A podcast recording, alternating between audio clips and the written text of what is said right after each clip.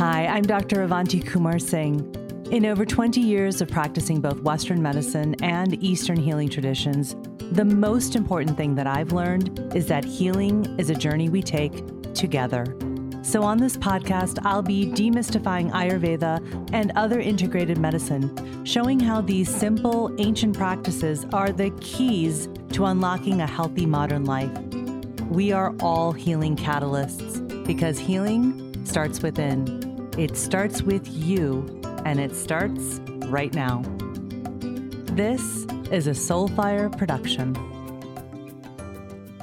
Episode number 58. Hello, my beautiful friends. And if you're new here, welcome. I'm Avanti, and this is the Healing Catalyst podcast. I'm so honored you're spending part of your day here with me.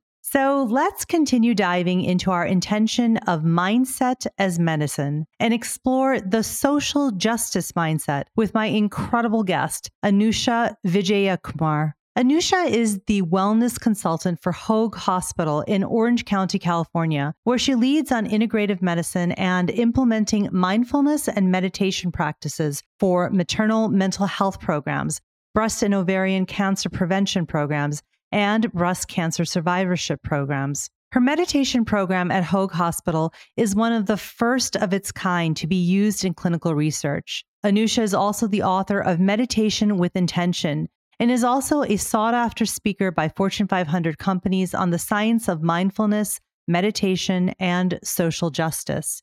In addition, she's an adjunct professor at San Diego State University on the intersection of wellness and social justice a contributing editor at Yoga Journal, a faculty member with Off the Mat, and a community partner with the Yoga and Body Image Coalition. In our conversation, Anusha dives into what the social justice mindset is and how it's connected to yoga philosophy. It's really fascinating. We also discuss why the decolonization of yoga and wellness must be at the forefront of the conversation and how we can help move the conversation from talk to action. Anusha also explains why social justice requires both action and self reflection or swadhyaya, and how the social justice mindset is medicine, not only for the community, but also for the individual. Anusha is a dynamic speaker who is so thoughtful and incredibly knowledgeable. I came away with so many aha moments. I'm sure you'll hear them on the episode. I greatly admire Anusha and the work she's doing to amplify South Asian voices in yoga and Ayurveda and to restore these philosophies and systems of healing to the roots of our ancestors. I'm so incredibly honored to share with you my beautiful conversation with Anusha Wijeyakumar about the social justice mindset as medicine. Anusha, it is so lovely to finally meet you. I have been following your work. I'm so excited to talk to you today. I have a list of questions here, but thank you so much for joining me today. Thank you so much, Avanti. I'm so excited. And as we were just saying earlier, always excited to speak to a fellow South Asian woman and one who is in medicine and STEM as well. So thank you so much for having me. Oh, my pleasure, my honor, actually. So I am so curious. You know, you have been doing so many different things in the medical system out in California. And specifically, you know, I read that you are an adjunct professor at San Diego State University on the intersection of wellness and social justice. So I'm really curious, first of all, how did you get into wellness? And then how did you come to social justice? So let's start there. You can kind of tell us anything you want, but I'm so curious like how did that happen?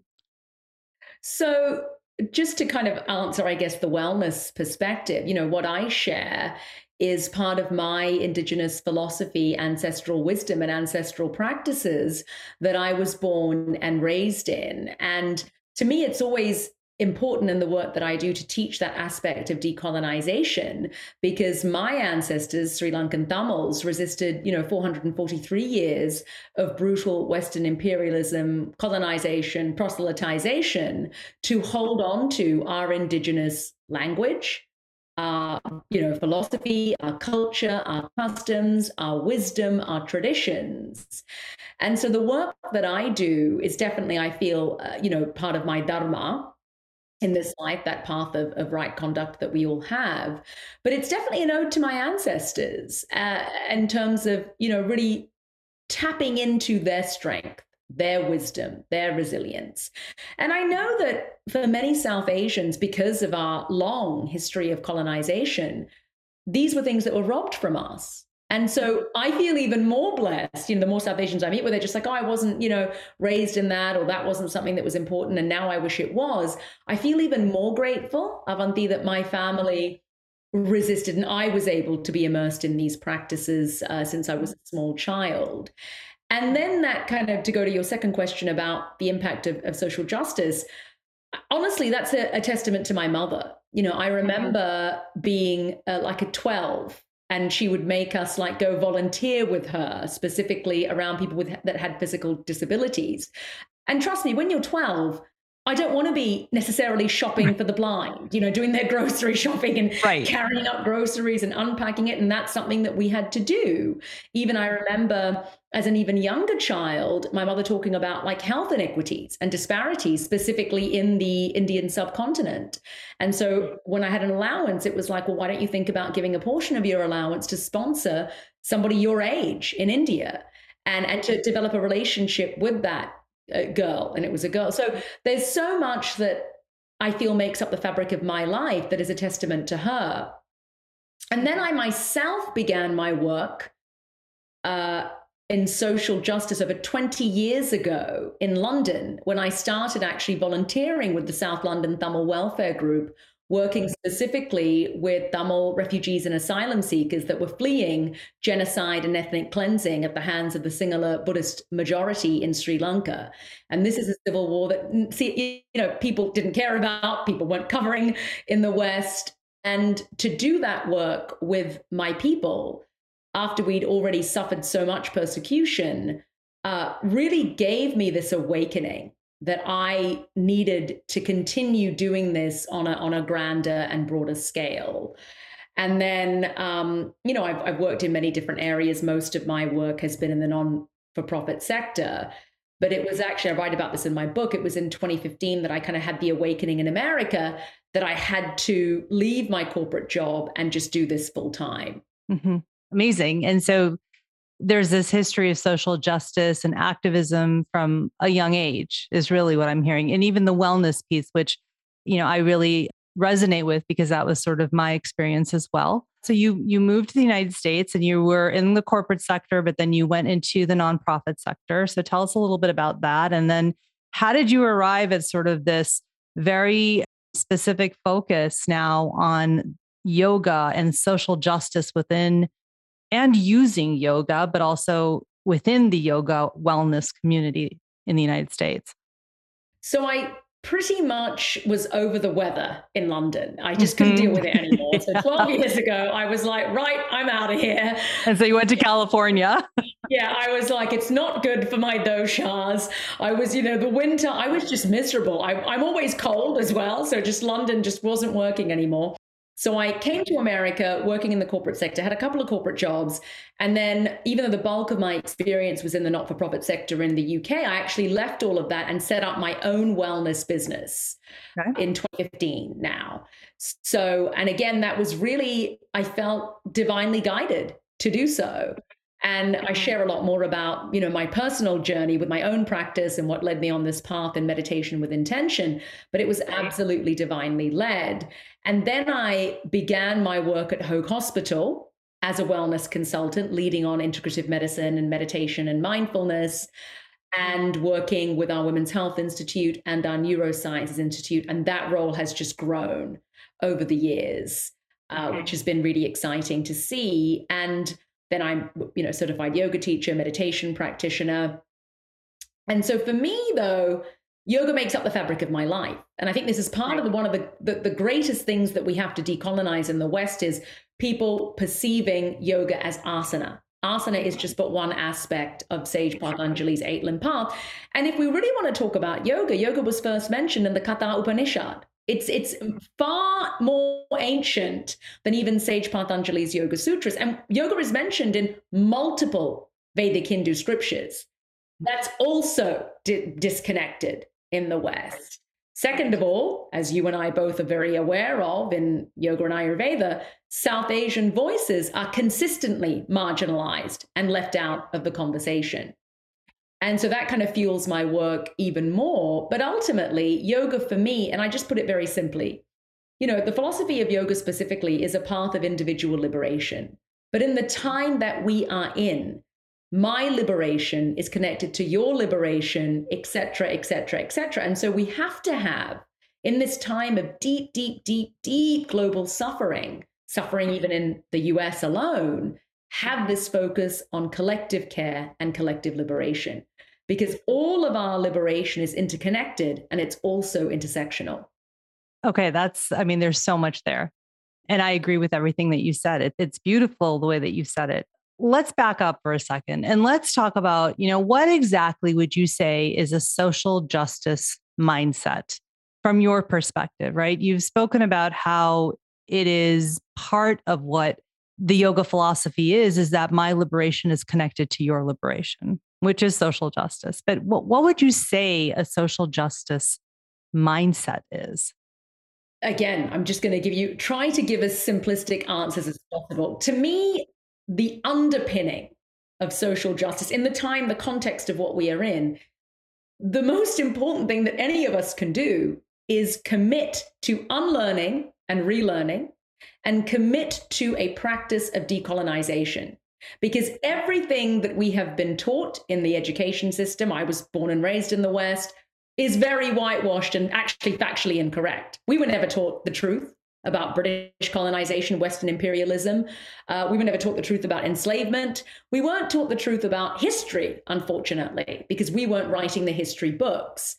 And so I think for all of us, this commitment uh, when it comes to social justice and decolonization is being willing to unlearn and relearn and understanding that in order to do so, we have to tackle the often not you know, wanting to be talked about issues such as white supremacy, such as racism, such as health inequities, uh, which all ultimately lead back to white supremacy and racism. So, how are we dismantling these systems of oppression that have been established to specifically oppress Black, Indigenous, and communities of color?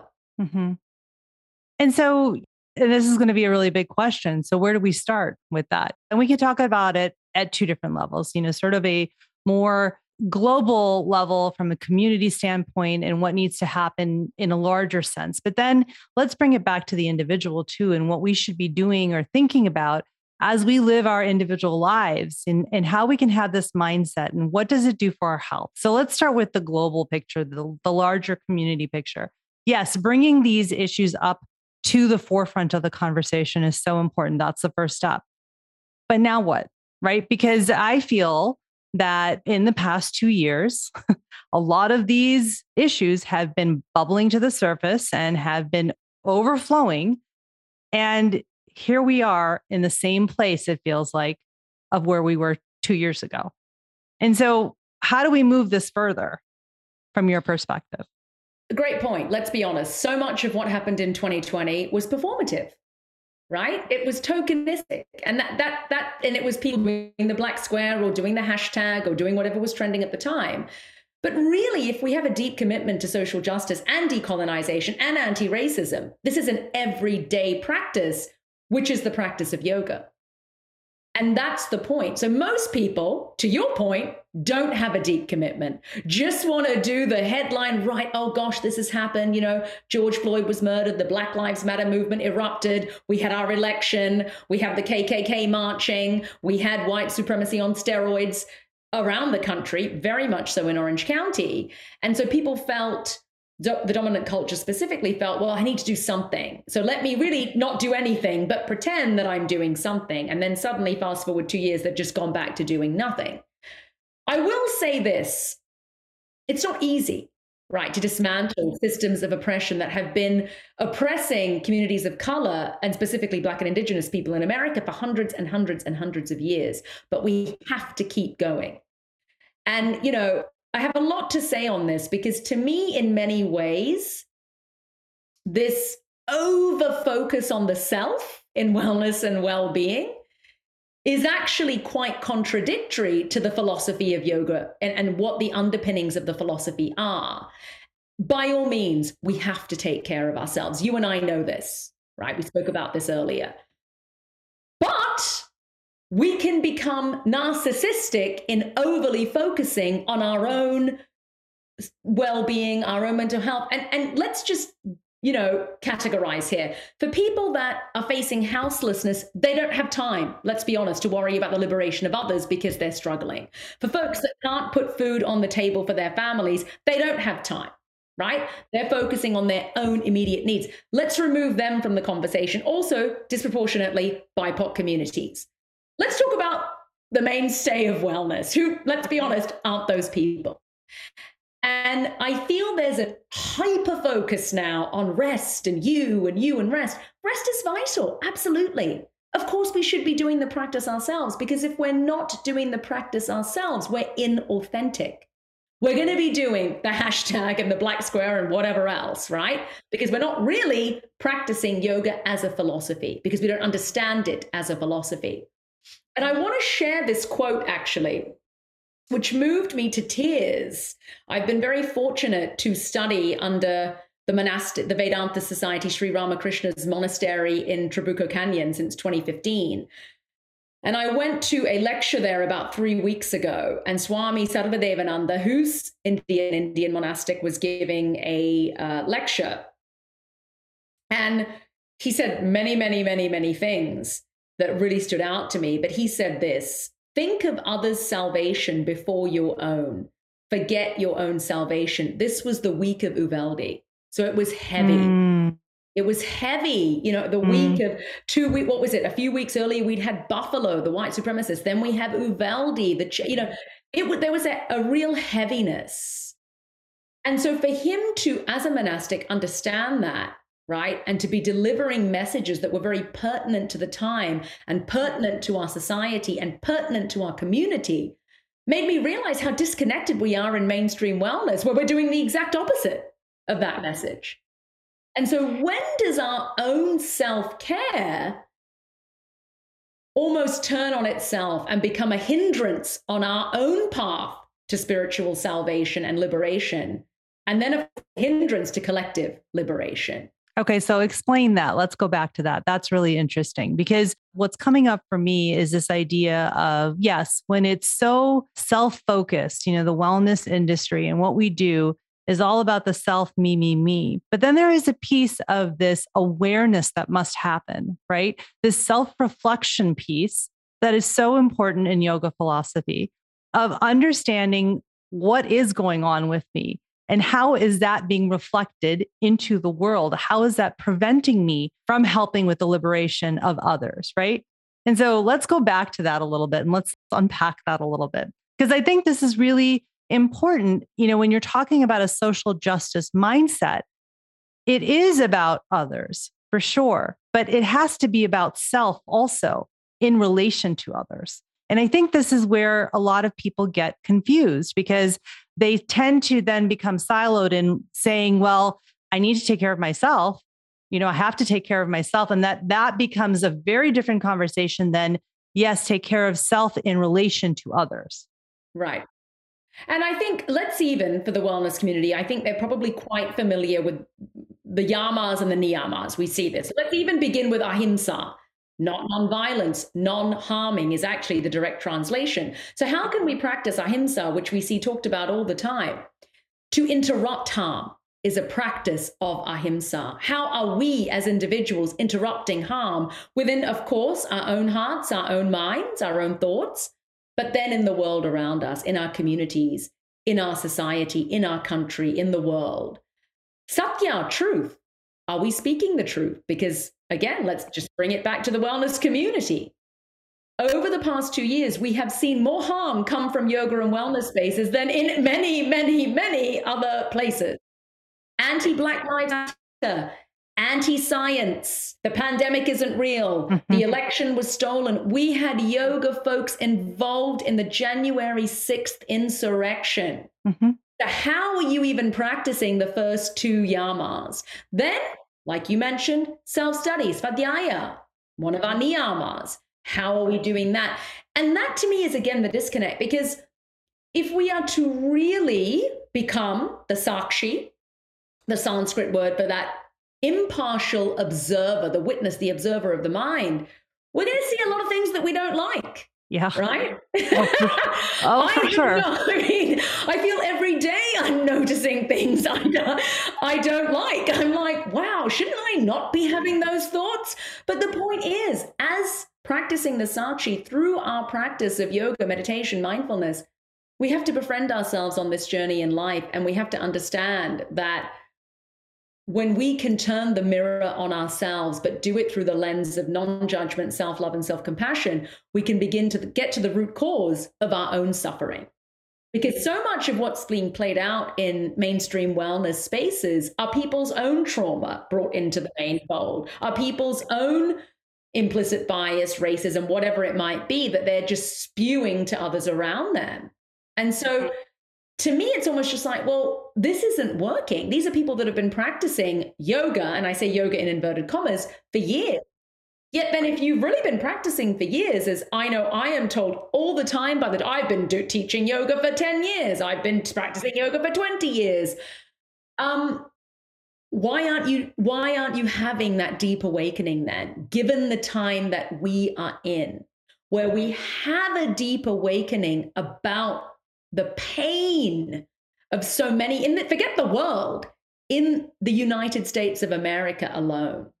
And so the question that I pose is how can we turn a blind eye to the suffering of others?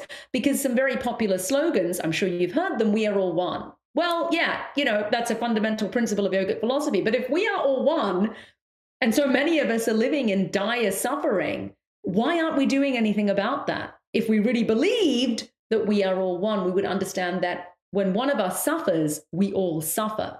Mm-hmm. And then that empty slogan, I'm going to send love and light. I mean, thoughts and prayers aren't enough. They're just not. I pray twice a day. And it's funny because as soon as you start saying things, everyone's like, oh my God, she's anti prayer. No. Yeah, yeah, yeah. Right. My son that our spiritual practice has meditation, has mantra, has mudra, has pranayama, has prayer. I pray twice a day. But I understand, Avanti, that just praying isn't going to solve all of the, the problems in the world. I mean, I'm going to continue to pray every day, twice a day. But what can I do beyond thoughts and prayers? Mm-hmm. Mm-hmm. What's the action that we're taking? Yeah. And it's the action in the world, but it's also, I think, getting back to this idea of the action that we're taking within ourselves, because that is the hardest to do, right? You can go out and, and march in the streets against every and protest every single thing in the world. And if you don't sit with your shit, it doesn't matter what you're doing out there, right? That's really what it comes down to. I think that's what I'm trying to get at is that, you know, this self awareness is the hardest thing to do because you have to start there. Now, again, it's not to be confused with this idea of I'm just going to take care of myself and I'm going to sit here and do all these wellness practices for myself that's not the point, right? It's not to be confused, but I think it does get confused quite a bit. So, you know, if I, as an Ayurvedic practitioner, am saying to somebody, you know, we really need to talk about self awareness and really self study and swadhyaya and talking and thinking about what is the state of my relationships with other people, let's say, for example that's not to say that I just want you to just, you know, sit there and think about all the bad things that maybe you've done and how what somebody else has reacted to you and things like that. It's taking it one step further of what you said before is how can I interrupt the harm? It's not just not doing harm, it's the interruption of harm, right? That's really hard to do. Yeah. And and I think part of the problem as well is the silence. Right. You know, if we are silent in the face of harm, of abuse, of whatever it might be, we're complicit to that. And so, you know, to me, you know, we can be neutral. We can agree to disagree on many different things, but we can't really agree to disagree when it comes to white supremacy and racism because we see where that has got us for hundreds and hundreds of years. And so, the other aspect of that as well, and this is where I think adopting that decolonial mindset is pivotal because people assume that we shouldn't judge. We should actually there's a lot that we should judge but we can we can engage in judgment from a perspective of neutrality in the sense of wow you know the enslavement of people yeah let's judge that. Let's do something about it. Segregation colonization let's judge it. Not from i i'm just going to be an immensely judgmental person but if we didn't judge those things they would probably still be occurring and I think that's where we've in, in wellness, we've just gone down this rabbit hole of, oh, we have to be positive all the time. So we're feeding into toxic positivity. There's a spiritual bypassing where, you know, you can't talk, you know, in this yoga studio, we don't talk about the X, Y, Z. What are you talking about then? Right. Right. And so, you know, that's a really interesting point that you brought up because this idea of not having judgment becomes synonymous with not having an opinion. And so they're two different things. You should have an opinion about things. You should be enraged by certain things that are going on in the world, and you should be able to speak out about that. And I shouldn't say should. I think that I would choose to to speak out on these things that I have an opinion about.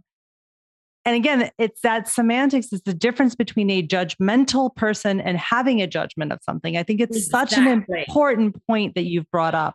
And I will also say this that the judgment piece just blows my mind. So does the anger. Mm-hmm. Oh, when it get angry, right. you know, for the love of God, get angry. And I'll, I'll, just share this anecdote. I was leading a metastatic breast cancer group for Hoag last year, and there was so much going on, right? And I was like, you know, I'm angry all the time. And they all burst out laughing because they've never heard a meditation teacher, practitioner say that they're angry because everybody pretending that they're not. Listen, Let's reframe anger. It's okay to be angry. There's a lot that we should be angry about. What are we doing with that anger? How are we channeling that anger? How are we using the foundations of the philosophy of yoga, the ethics of yoga to channel our anger into right action? That's a great use of tapas, right? Burning away the impurities, right action, all of those things. You know, doing tapas in chair pose, Utkatasana. How often have we heard that in an asana class? Or get into Utkatasana chair pose, we're using tapas. I mean, okay, I mean, it, that's a stretch for me, right? But you, that to me, if we're really thinking about tapas, how are we burning away our own impurities of our minds in and our own stereotypes, implicit bias, subconscious bias, unconscious bias, conscious bias, to then dismantle our own inhibitions, you know, our own issues, to then honestly be of service to humanity. Right. And so, how do we apply a social justice mindset to ourselves, to start with ourselves, right? And what I was thinking about is, you know, I think that so many people don't advocate for others because they don't even know how to advocate for themselves. Like, let's start there. And it's sort of what you were getting at before is that so many people are coming to these yoga spaces and they are in so much suffering themselves. How do you even start to help with someone else's suffering? Right.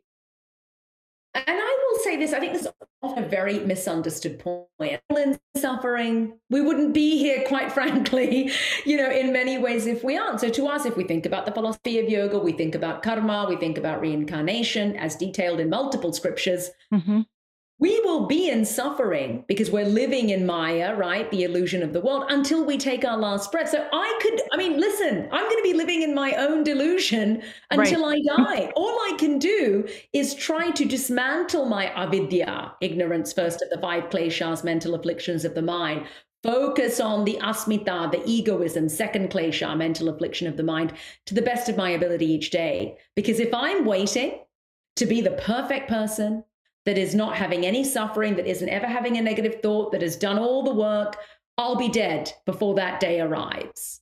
And so I think the practice, if we're doing the practice daily, that that sadhana, that deep spiritual practice, it will give us the strength, it will give us the courage, it will give us the resilience to go out into the world and live and embody the practice of yoga in our daily lives and and be living imperfectly because that's part of what part of the issue as well is this focus on perfectionism we are mm-hmm. imperfect and yes the atman is perfect right but the physical body is imperfect. Us as a manifestation of, you know, Avanti and Asha, I'm perfect. So I think sometimes there's that disconnect there too with that understanding. And again, honestly, it comes down to a lack of understanding of what the philosophy of yoga actually entails. Because if we understood it, we would be much better able to practice it. Mm-hmm. And so, how does somebody really get there to start understanding? Because it's one thing for us as teachers, right? Or those of us who want to become yoga teachers to go through a training and really pick one. And I have this conversation probably daily with people, you know, emailing me or DMing me on Instagram asking, you know, how do I sort through all the teacher trainings and how do I know who to go to train? So let's put that aside. But let's talk about a student, right, who really wants to learn. Where do they start? I think the wonderful thing about the past few years and the pandemic is that everything has gone online now. And so before, let's be honest, we didn't have access to a variety of teachers. We didn't have access to a diversity of voices. We didn't have access to South Asian and BIPOC teachers. And now we do. And so to me, it's a first step to, especially the dominant culture, when it comes to yoga, to learn from South Asian teachers. And I think that will, and listen, we're all different. We're coming, we're a very diverse diaspora. Of course. But that's a great first step. And to learn from a multitude of different voices of, of South Asians, to learn from Black, Indigenous, and people of color. Very often their voices haven't been amplified, their teachings haven't been amplified. And I make a point on my Instagram, as you know, of sharing different resources, of sharing different places where people can practice. Mm. And I think that it's really important. And now we can't say, oh, I didn't know or I don't have access, because if you've got a computer and you've got the internet, you can have access. And I think that's a really important point to make that we don't have that excuse to hide behind anymore. Sure. I think that you make a good point is that there are a lot of resources available, and I think you just have to start searching for it. I will make sure that we link some of those resources in the show notes, and I'll make sure that I get some of those from Anusha because she's probably much better versed in those resources than I am, even because she's super connected to all of those teachers. So I'll make sure that those resources are listed in the the show notes for all of you as well, if that would be okay with you. I, I would love to. Yeah. okay. and, and, there are so many. There are so many. There's Dr. Shyam Ranganathan, who is a philosophy professor. He and I are actually doing a training coming up Yoga Origins, Lineages, and Cultural Appropriation. He's a wealth of resource. His, he's a scholar as well. And so I think that's really important. There's the Yoga is Dead podcast by Tejal and Jesal. It's a fantastic podcast, kind of really tackling a lot of these issues that we talk about. There's Susanna Barkataki. She runs a teacher training specifically focused on platforming South Asians and, and communities of color. There is uh, Sangeeta Vallabhan, who is a dear friend of mine as well, who focuses on teaching that trauma informed perspective with the justice lens. Another one of my very good friends, Dianne Bondy, is a Black uh, yoga teacher that focuses on body positivity. Uh, she talks about fat shaming, toxic diet culture, uh, justice, equity, all of those things. So I have a long list. Amazing. that I would love to share. Yes amazing. Whatever we can do to amplify those voices, I think is so, so important. And so, you know, I really want to ask you this, and we may have gotten into it, but I think it would be helpful for the listeners too to really sort of click into this is that how would you say that a social justice mindset is medicine for your own healing and for the healing of others? That's exactly it that I mean you've you've actually answered it. When we can tap into collective suffering, we can tap into collective well-being. And that mm. is the balm that we so desperately need in the time that we are in. Because if our focus is purely on ourselves in this time, and I think that's what people are forgetting, look at the time we are in. We're living in a time of delusion, of ego, of deep, deep ignorance. And in, in that time, if we are still choosing to purely focus on ourselves only, there's a disconnection from others, a disconnection from the world around us. And ultimately, we are interconnected. So, whether you're aware of it or not, the suffering of others is impacting you consciously or unconsciously. And so, the more that you can awaken to understanding that your liberation is intimately connected to the liberation of others, and the more that you can do whatever works best for you. You know, everybody has a different calling in life. For some people, you know, it might be anti racism work. For others, it might be animal welfare. For others, it might be environmental justice. For others, it might be working in cancer care. For others, it might be addressing health disparities and inequities. Whatever it might be, right? Find something that you're passionate about and give back to the collective. Because if everybody was doing something, and it's going to look different to me, it's not, it, doesn't matter what you're doing. Maybe you're marching, maybe you're signing petitions, maybe you're calling your senators, maybe you're donating. There are so many BIPOC organizations that desperately need uh, our support in terms of monetary donation so they can divest from systems of white supremacy. They can divest from white led organizations helping colors of uh, communities of color, which we know has deep impacts there's we can all be doing something. Perhaps it's having conversation with friends and family around interrupting harm in our workplace etc we can all be doing something and that's going to look different to each of us. And there isn't a right and a wrong. It's not like oh well you know you should do this or you should do that. I don't prescribe to that. I just think do what makes you feel a sense of joy that ignites your flame.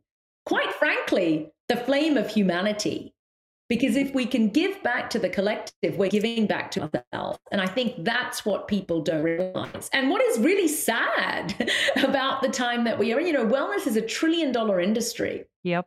but what are we giving back? You know, what are we giving back? Are we just taking? Are we are we continuing that extractivism?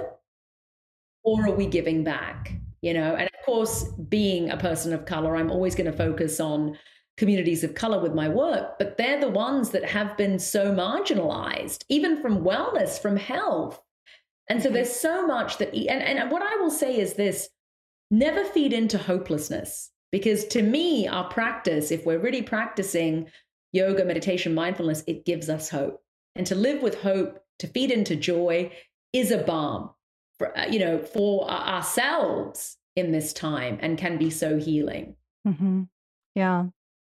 I think that what you said about, you know, doing something, whatever brings you joy, that sparks that sort of feeling within you that you're doing something for humanity is so important. And at the same time, I also think that it's so important to also look inside at the biases, the things that are keeping you from actually stepping up or from interrupting harm. Because again, it's one thing to go out and march in the streets, but are you going to interrupt the harm when it's happening too? I think that that's such an important point to make, and and I really appreciate that you you brought that up a few times, and so I just want to click into that again. And so I just have one last question for you because I feel like we've talked about so much about you know having this social justice mindset. If I offer up the phrase to catalyze healing what comes up for you? Collective liberation. And if each of us can be a catalyst in creating change within our own communities, because to me, it has to be community led, it has to be community driven. Uh, you know, the top down approach often just doesn't work, it has to be bottom up. So, how can each of us be that catalyst for change? Like you said, you know, first within our own hearts, within our own minds. So, always doing the practice with ourselves first, and then in turn, bringing that practice to every interaction that we're having in our day. And again, imperfectly. Mm-hmm. Mm-hmm. We're not looking for perfection. We're not going to achieve that. This is yoga isn't about perfection. It's about leaning into those areas of discomfort so that we can create lasting change. Yes. Anusha, thank you so much. This has been a beautiful conversation and so thought provoking. And I appreciate all that you're doing and the amazing work that you're doing in the world. So thank you. Well, thank you. And thank you for just being an amazing light in this world and having these conversations. And it's such a joy to share space with a South Asian sister in wellness and yoga and Ayurveda. And it has been my honor. So thank you so much. Thank you. We'll do it again for sure. Thanks again for listening to The Healing Catalyst. If you love what you heard, please hit follow and pass it along to a friend. And if you're feeling really inspired, please rate and review so that others can find this podcast more easily. To learn more, head to avantikumarsingh.com. And to connect with me directly, find me on Instagram at Avanti Kumar Singh. I'll be back next week and hope that you will be too. Until then, remember, with the right catalyst, you have the power to activate your own healing because healing starts within.